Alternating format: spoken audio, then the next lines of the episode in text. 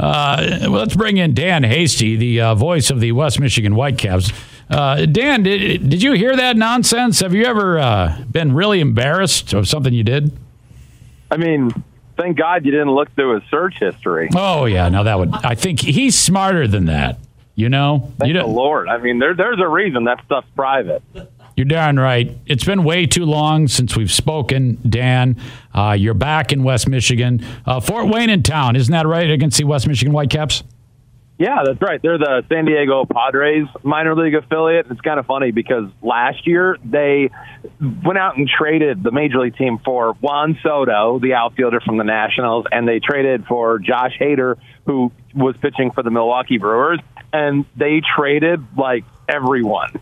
So basically, Fort Wayne's team was that meme of Will Smith from the Fresh Prince of Bel Air just standing in that empty living room, and it was great because we just pounded him over and over and over again. Oh. Not so much anymore, but it was a good time. So at that time, they, they had to scramble to uh, populate the minor league team after that big trade. Uh, I'm actually pretty sure they started Eric Zane at second base. Oh yeah, yeah. They, they they just they just start calling up the local high schools. Have you know that that happens from time to time. That that's one of the many nuanced stories that become lore in minor league baseball. Uh, all in an effort to help the big club, of course, but still. This you get to see, you get a firsthand uh, bird's eye view of uh, things like this and what it's like uh, as a play-by-play voice in high A baseball.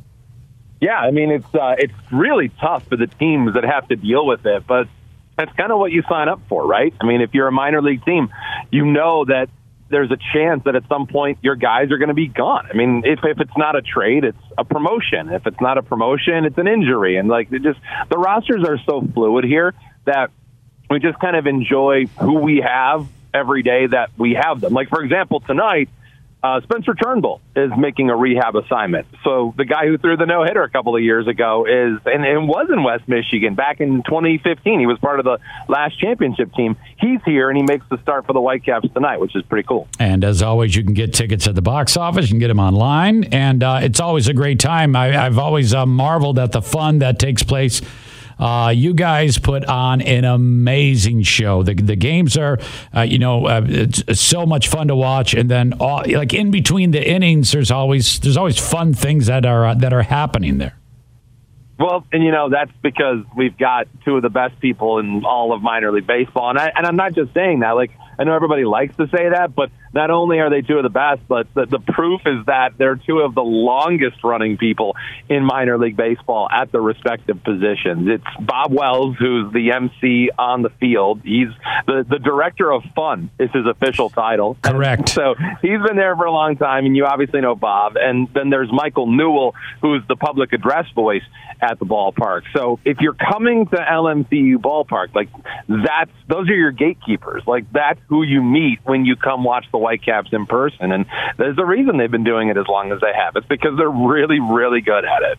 You guys are getting set to embark on an expansion of the facility, isn't that right?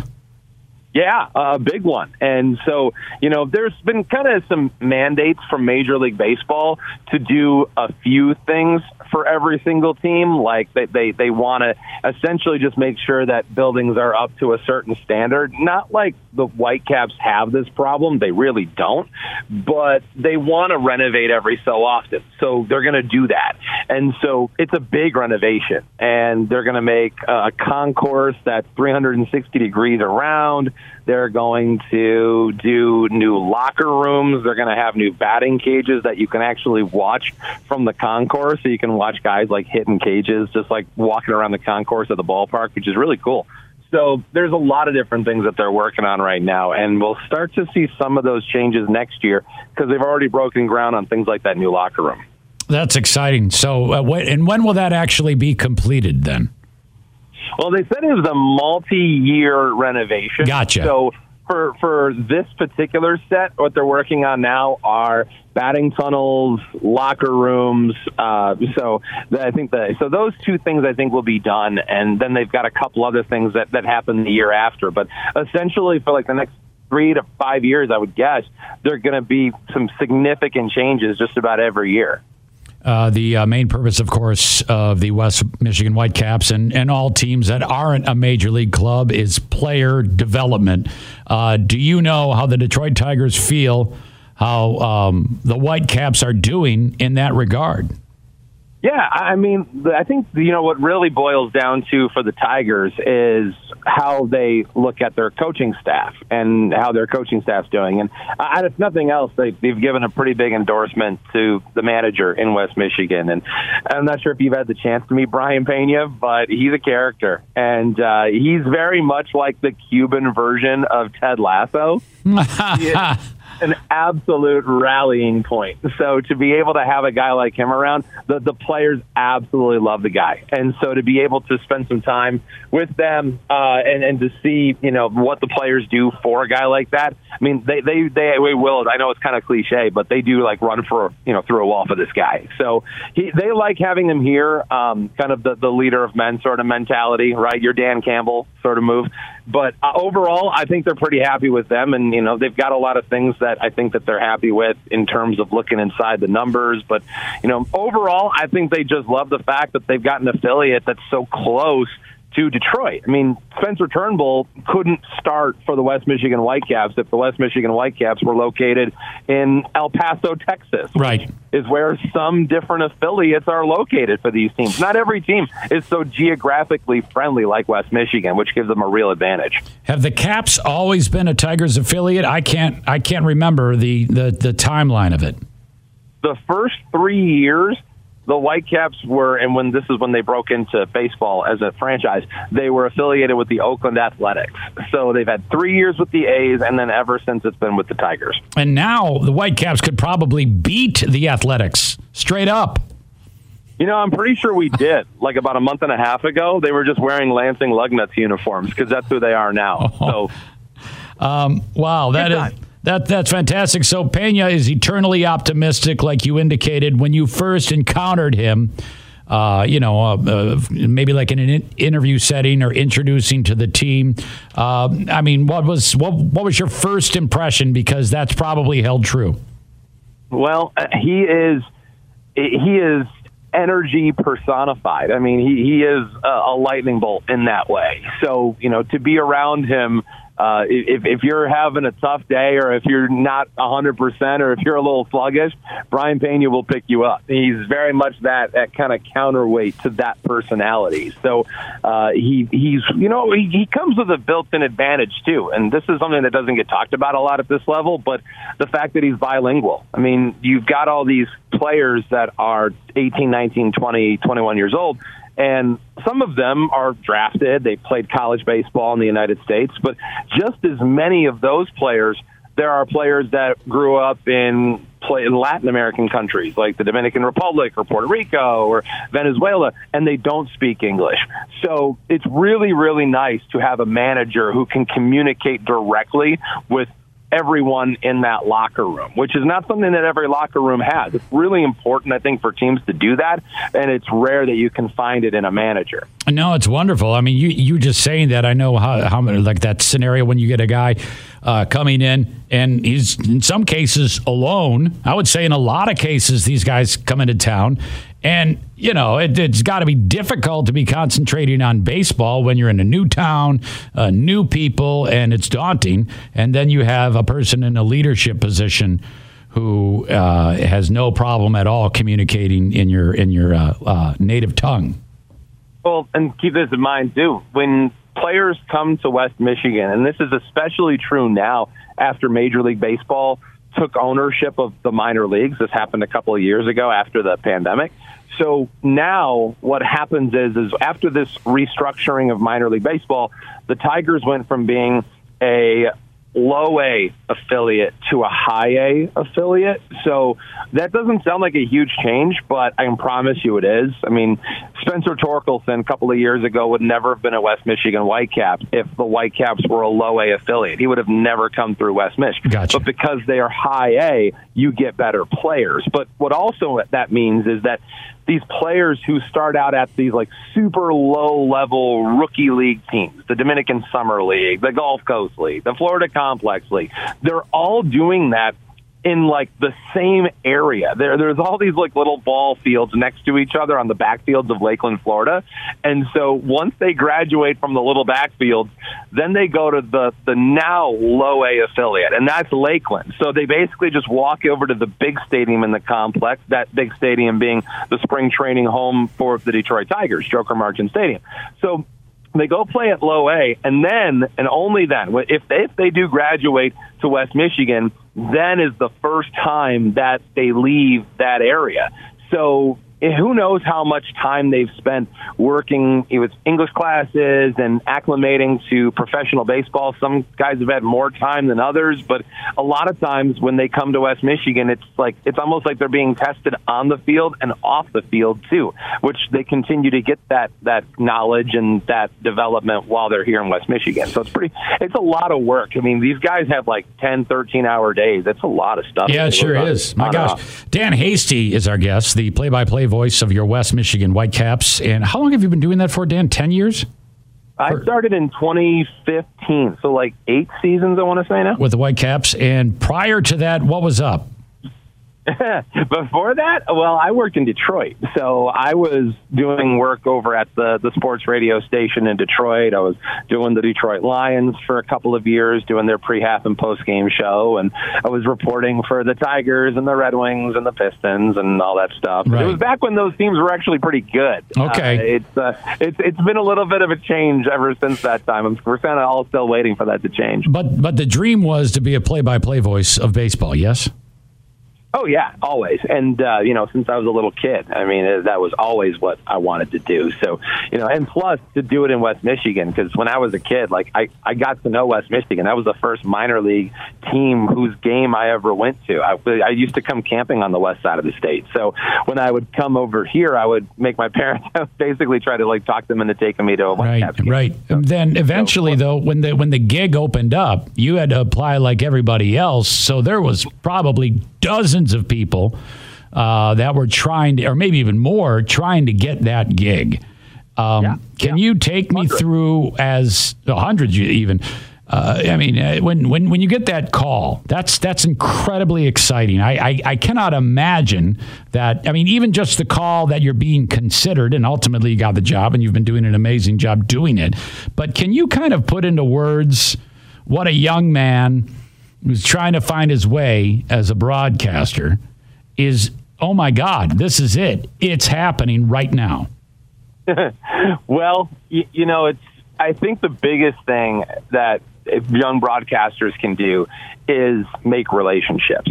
You know, there was you know a lot of time that I had spent working on calling games and doing play by play and honing that craft. But the the truth is, is it just as important as that is meeting the right people, meeting the important people. And I remember when I was an intern uh, with the Great Lakes Loons, actually, mm-hmm. and I know that uh, obviously that's part of the listenership right now with ESPN 100.9 out in Midland.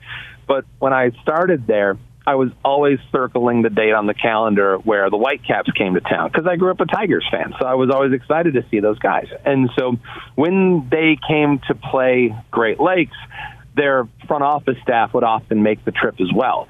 So I got a chance to get to know the, the higher ups and the decision makers in West Michigan, got to know them really well. And so when that time came, now it wasn't kind of like a cold call. It was more like, hey, like if this is open, like you know, I'd be happy to talk to you guys about it. I'd love to, as a matter of fact. And so, you know, the the best thing I ever heard was one of those people say back to me on the phone, I was just about to call you. Oh, so that was the game changer. Right, when that right. happened. That, that that's when it all kind of came together in my mind, saying, okay, maybe this is a, a real possibility. And sure enough, it was. So we were really, really fortunate. Yeah, yeah. I mean, it's been going great ever since. Dan Hasty, the voice of the West Michigan Whitecaps. Uh, okay, the Tigers. Every time I look at the standings, are six, seven games out. Yeah, they're, they're not really going on any type of tear, but we still live in a world where the division isn't that solid. So, you know, uh, glass half full, glass half empty. Uh, what are your thoughts, if you could encapsulate in in in, uh, in in whatever amount of time what you think about is happening? Yeah, well, I'll give them credit to this end. they have kept the conversation going because they've played well. I mean, you take two out of three from Seattle, you get three out of four against Kansas City, you beat San Francisco. So they did everything that they've been asked to do. Um, the, the thing is, and I like that Scott Harris kind of left it open ended. So, you know, he could say, well, they can change your, our minds and we'll see. But here's the truth. Like, the Minnesota Twins are playing even better baseball than the Tigers have been over the last 10 days. And even though the Tigers have played really well, the Minnesota Twins have played even better. So, you know, you kind of need two things to happen when you're a handful of games back like the Tigers are. You need them to play well, and you need the team in front, like whether it be the Twins, the Guardians, whoever. This case, it's the Twins, to slip up. And to, to their credit, they haven't. So that has now put the Tigers in this position where they've played well, but since that conversation, they're farther back in the division than they were when they started. It's not the Tigers' fault. It might right. be their fault from what happened at the beginning of the season. but again, like the expectations weren't insanely high anyway. So, I mean, the, the Twins pulling away, I think, is the big wild card here. So, you know, the Tigers are, are probably, if, if they do buy, I don't think it's a straight buy. I think it's a buy and sell kind of simultaneously. I think they'll take the pieces that they don't have long term control over. They'll move them. Maybe simultaneously they go bring in a bat or something like that. But uh, if they do buy, that's probably what it looks like. If they don't, I think we know what that looks like. I think it looks like Eduardo Rodriguez, Michael Lorenzen, those guys probably being the, the most attractive pieces for other teams, and I'm sure they're going to get some calls on those guys. Is anybody going to get their hands on Shohei Ohtani, do you think? yeah, absolutely they will. I mean, the the Los Angeles Angels, they have the the most attractive organizational asset probably in the last half century of Major League Baseball. Like, how many teams can trade one guy and give another team a frontline starting pitcher and an outfielder who can pop 40 homers a year? I mean, he's probably going to go 50 or 60 this year. So, yes, I mean, you'd be absolutely out of your mind not to deal Shohei Ohtani. They they can be set up for years of success in the future by making this move. And and again, can't stress this enough. Shohei Ohtani is a free agent at the end of the season. Right. And if the Los Angeles Angels want him so badly, then just trade him and then re-sign him. like, like double dip, dude. Like, I don't understand why this is so difficult for the Los Angeles Angels. Like, if you have somebody in this situation, like baseball doesn't have to be hard. And so to make them move like this, I mean, it's just it's an open and shut case. And I know he's had a lot of time there, and I know they like him a lot, but you got to move him. Uh, yeah. Do you have a thought as to who will actually make enough of a play to be able to get him? You know, I think I think I have a better idea of who's going to make the play for him after the season than I do right now. Okay. I, I really think after the season, I, I think the Los Angeles Dodgers are an exceptionally big favorite to land him. I, I think the Dodgers of all teams know the kind of impact that he makes in the LA market and they also have a really, really good organizational team build. Like their their roster is set up really well. I mean, so is everybody else, right? But they're also really competitive, and that's the thing that Ohtani just hasn't had in his career. And they're chock full of prospects. They've got a ton of major league talent. Like you know, they're going to be good for the next five to seven years. So if you're Shohei Ohtani, like the Dodgers, and plus, I don't think Shohei Ohtani probably has to move. like, I mean, how cool is that, right? right? I mean, he right. doesn't have to like pick up and pack up everything. So I think the Dodgers are going to be the huge favorite to land him. Dan Hasty, voice of your West Michigan Whitecaps. Of all of the amazing promotions that have taken place, what, uh, which one do you remember the most or look forward to the most? Because sometimes they do them each year. Do you have a favorite at the ballpark, Dan Hasty? Um, I have a lot of promotions that I love, but I appreciate that you asked this because I have one in particular that has always been and will always be my absolute favorite in West Michigan. So they bring, so the Whitecaps bring in a, a guy. His name is David the Bullet Smith. And I don't know if you've ever seen this at our ballpark or not, but essentially what he does is he travels around some some different spots throughout the country, and he brings with him a human-sized cannon. I have And- seen this. Have you seen this? Yes, please, so please. He, so he sets up his cannon in shallow center field. He gets so he and he doesn't look like uh, he, like he's like he's not like a super athlete. He's like a 50 year old dad who like goes to PTA meetings, but he also puts himself into a large cannon Mm-hmm. and shoots himself out at baseball games. It's the greatest thing ever. Oh, You know, you're right. I've seen it. It's fantastic, and he's very acrobatic when he because he has to curve his body a certain way to land appropriately. Yes. Now, if you really want to do something fun, bring someone with you to hu- the human cannonball, as he's known. Bring somebody with you who's never seen him to the human cannonball night, and then try to convince that person next to you that that guy doesn't actually do this for a living. And tonight's his first try. it's the funniest thing ever. I highly recommend it. My mom was at the actually at the ball game like a week and a half ago, and I had her thinking he was like a tax attorney Right. who just decided to give this a try. Right. It was the best. Yeah, you can say it's like a guy who lost fantasy football or something like that, and this is his punishment.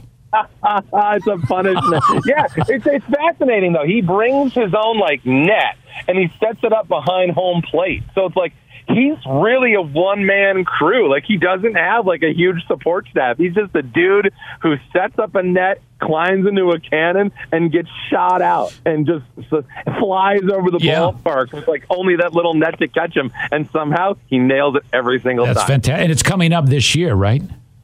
It already happened this year. We had it ah. earlier in July. I know, I know, but trust me, Okay. he will. It will not be the last time he's in West Michigan. Can you imagine if we got Bill Simonson to do it? He'd probably get stuck in the gun. I I kind of would like to explore this. If we can, if we can touch base with Bill and his people, Yes, I'll touch yes. base with the human cannonball and see if they're looking to reload that.